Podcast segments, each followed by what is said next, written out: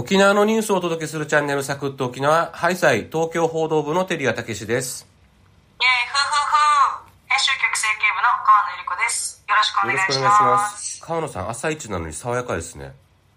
さやかじゃないです。もう顔パンパンですよ。あ、そうなんですか。なんかメイメイクアップはきっちりできてる感じはしますけど。いや、でも本当なんかちょっと今日パンパンだなって、自分のズームの顔見てちょっとびっくりしてます。パン、パンパンっていうのはこれ二日酔いだってことですね。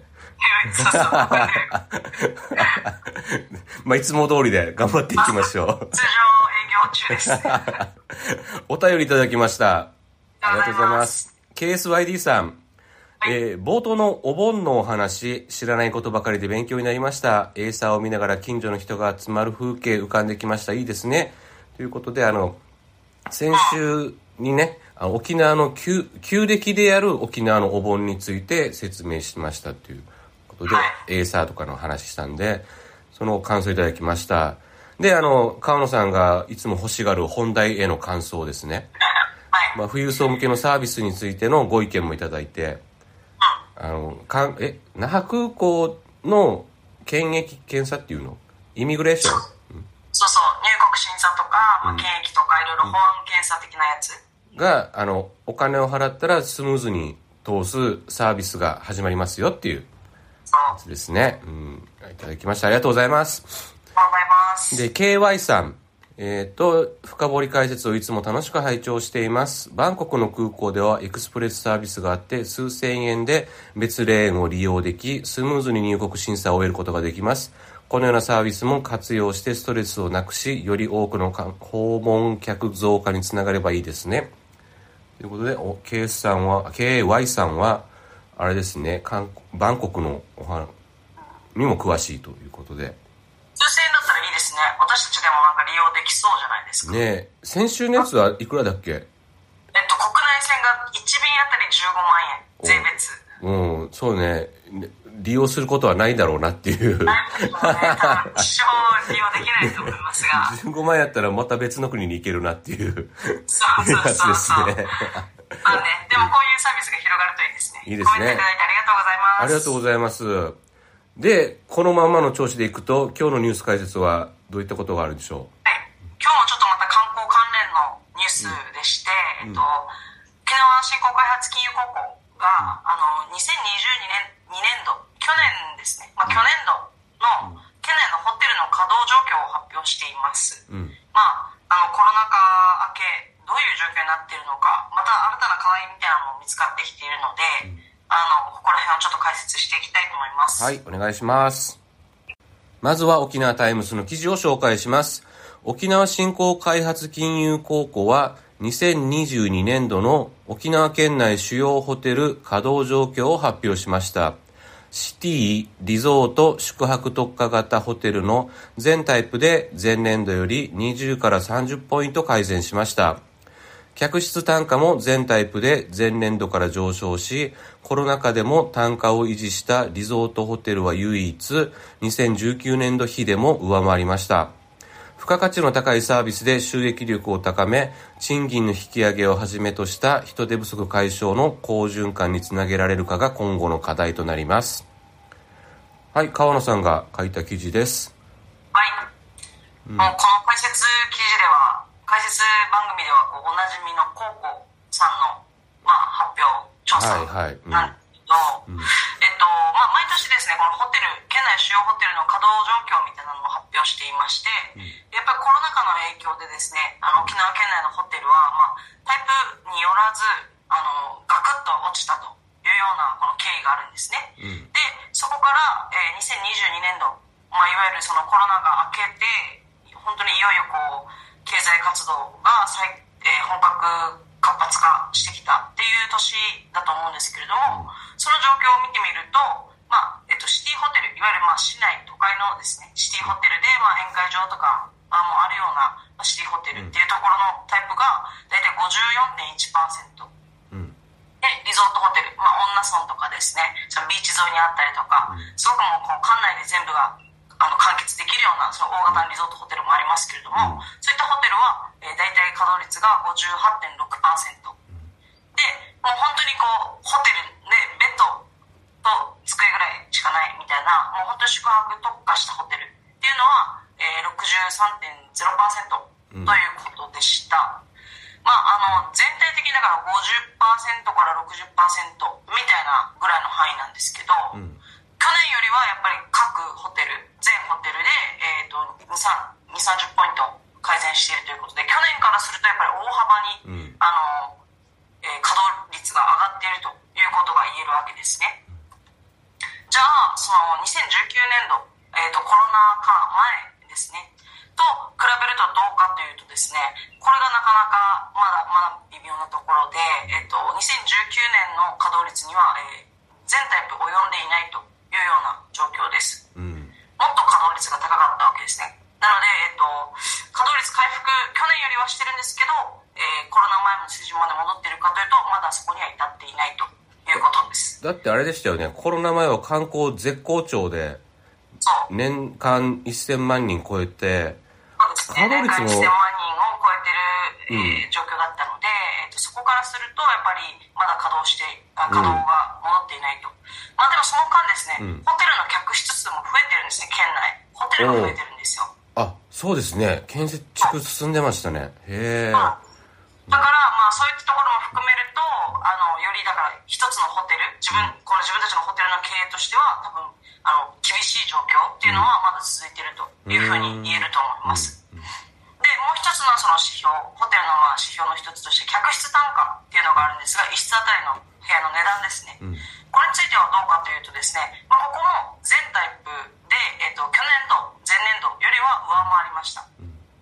まあ、シティが大体1万、えー2000弱ぐらいで、リゾートホテルはまあ2万5000弱ぐらい。で、宿泊特化型がまあ7000円ぐらいというような結果になりました。ただですね、こちらも、あの、えーコロナ前の水準を上回っているかというと、やっぱりあのシティと宿泊特化型っていうのは14%ぐらい、15%ぐらい減っていると、コロナ前と比べてですね。で、リゾートホテルだけが唯一、えーちょっと上回ったという形だったんですけれども、これやっぱりこう、コロナ禍でですね、あの、やっぱお客さんが来ないというような状況の中で、えー少しでもやっぱりこう、現金を稼ごうと、少しでも泊まってもらおうというところで、あの、シティホテルとか宿泊特化型ホテルはやっぱり価格を下げて、あの、県民も含めて利用しやすいようにしたんですね。うん。そうしたことでやっぱりそこを一回下げちゃうとなかなかこう需要が回復したからといって、えー上げるっていうのはなかなか難しくてですね。そういった影響がまだ響いていて客室単価はまだあのコロナ前に戻っていないというような状況になっています。でこうしたこの稼働率とか客室稼働率あ客室単価あですねみたいなものを、えー掛け合わせてあの販売可能なあ客室1室あたりの収入えー宿泊収入を示すレブパーっていう値があるんですけど、この指標はですね、まあ、稼働率は去年より上がっているんで、あの、いい方向に働いてるんですけれども、あの、やっぱり客室単価が、その、シティとか宿泊特化は落ち、あの、戻っていないということもあって、やっぱりこう、なかなかコロナ前の数値に戻っていないというような状況があります。つまりだから、ホテルの収益状況としては、あの、観光客増えて、かあの改善している状況にあるけれども、それでもまだまだ19年度には至っていないよということが、この今回のあの結果から言えると思います。でですね、さらにもう一つ懸案事項がありまして、まあ、ここでも何回も話しています。人手不足なんですけれども、沖縄のですね、観光業は特にも人手不足が慢性的に、えー問題となっていてですね、えっ、と、三井住友トラスト基礎研究所というところが、このコウコさんの発表に合わせて気候リポートも出していて、ここはですね、えっ、と、このままの現在のこの観光、宿泊業に携わ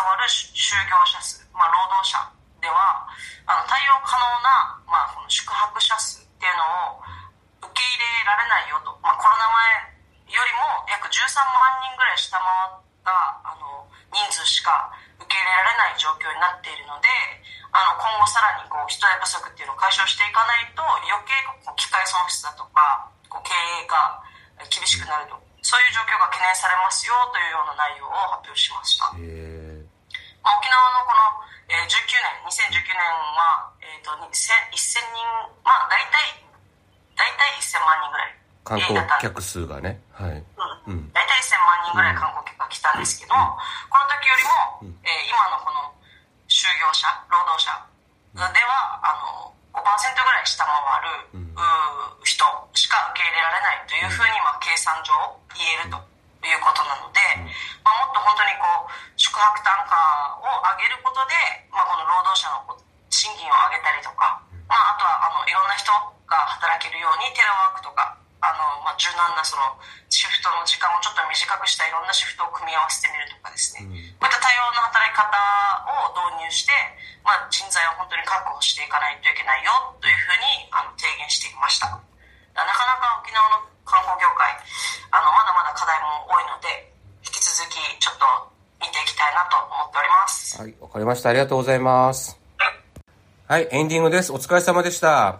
お疲れ様でしたパーソナリティが同じテーマをつなぐリレートーク。今週のテーマは、行きつけの居酒屋です。誰が出したんだってテーマですねこれは、やっぱお酒好きの人がいるってことなんですよね。はい俊太さんですけど。あ日曜日の松田俊太くんが、えもうさ行きつけの居酒屋っていうかもうね私たちあのまあテレ屋さんが経済班キャップで私がまあ1年目とか2年目とかだった時から、もう行きつけの居酒屋といえばもうタイムス隣にある免許改伝ですよね。ー、あーそう、久しぶりに聞いたらそうですね。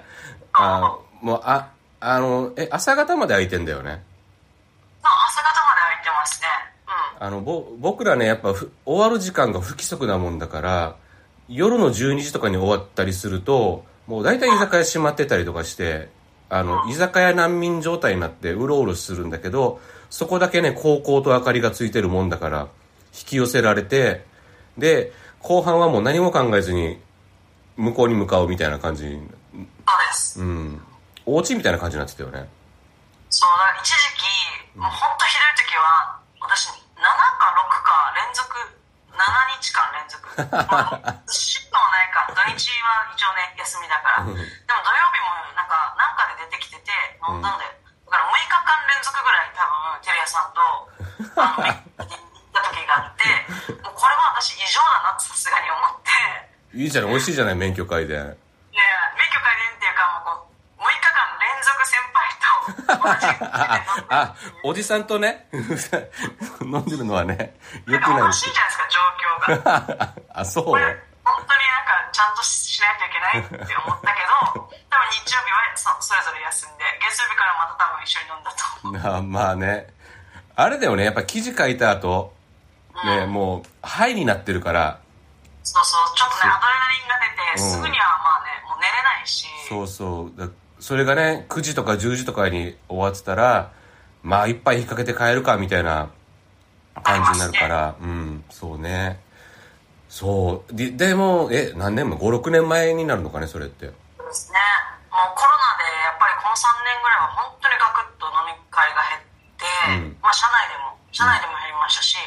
社外とのその対外的なお付き合いは、まあ、徐々に回復してきてますけど、うんそうするとなんか行きつけの居酒屋っていうよりはもうちゃんとしたそのお店？ちょっと接待向きのあある意味接待だからね。うん。そうっていうところに行ったりするんで逆に最近はなんかこう行きつけの居酒屋って言われた時にああなんか免許会で昔は行ってたなーみたいな感じのうん、行ってないわけね。まあ、最近はあんまりだからね、お邪魔してないです。なんか、うかなと思ってます。偉い。すごいね。でも、そうそう。あの、免許改伝でね、行った後とかにね、まあ、あの、社社外の人たちと別で飲んだ時もそうだけど、やっぱ二次会三次会と流れてしまってね、はい。あの、くも字のあの裏手あたりをうろうろしてたりすると、そうそう。通称ね、病院通りって言われてるところのあたりのその居酒屋とかうろうろしてると、もうね、私たちも多分記憶ないじゃないですか。で知らない人たちと一緒になんか、隣のテーブルの人たちと一緒に飲んだりとかして。そうそう、あのね、観光客が多いよね、内地の人とか、僕一回台湾人と仲良くなったことあるよ。えー、台湾の観光客と。ウェーって盛り上がって、うん、覚えてなくてただ写真は撮ってた。スマホに。スマホにある写真見てびっくりしたっていう。なんかさ、なんだこい。つらおなんだこれと思って そうそうそう乾杯してるみたいなやつででなんかそこら辺を歩くとやっぱりなんかそのお店の人から「お姉さん最近来てくれないっすね」みたいなこと言われて で私た私たち多分相当なんかやっぱり飲み方があの、うん。騒いでるんだと思いますよだから多分覚えてくれてるっていうよりはああ、まあそうね。まあ、声かけるもんね、いろんな人にね。酔っ払ったらねだから。ちょっとね、恥ずかしいんですそういうそういう声かけてくる時はほぼシラフなので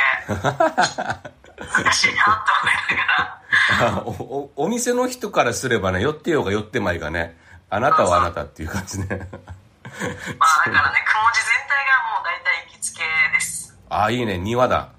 庭でそうで庭ですすねね。じゃあ今度僕が沖縄帰った時には、そうですねまあたぜひの、メンバーと、この、サクッと沖縄の皆さんと、の飲み歩きましょうか、じゃあ。そうですね、まあ誰どこまで誰がどこまでついてきてくれるかわからないです 結局二人になっててね。結局最後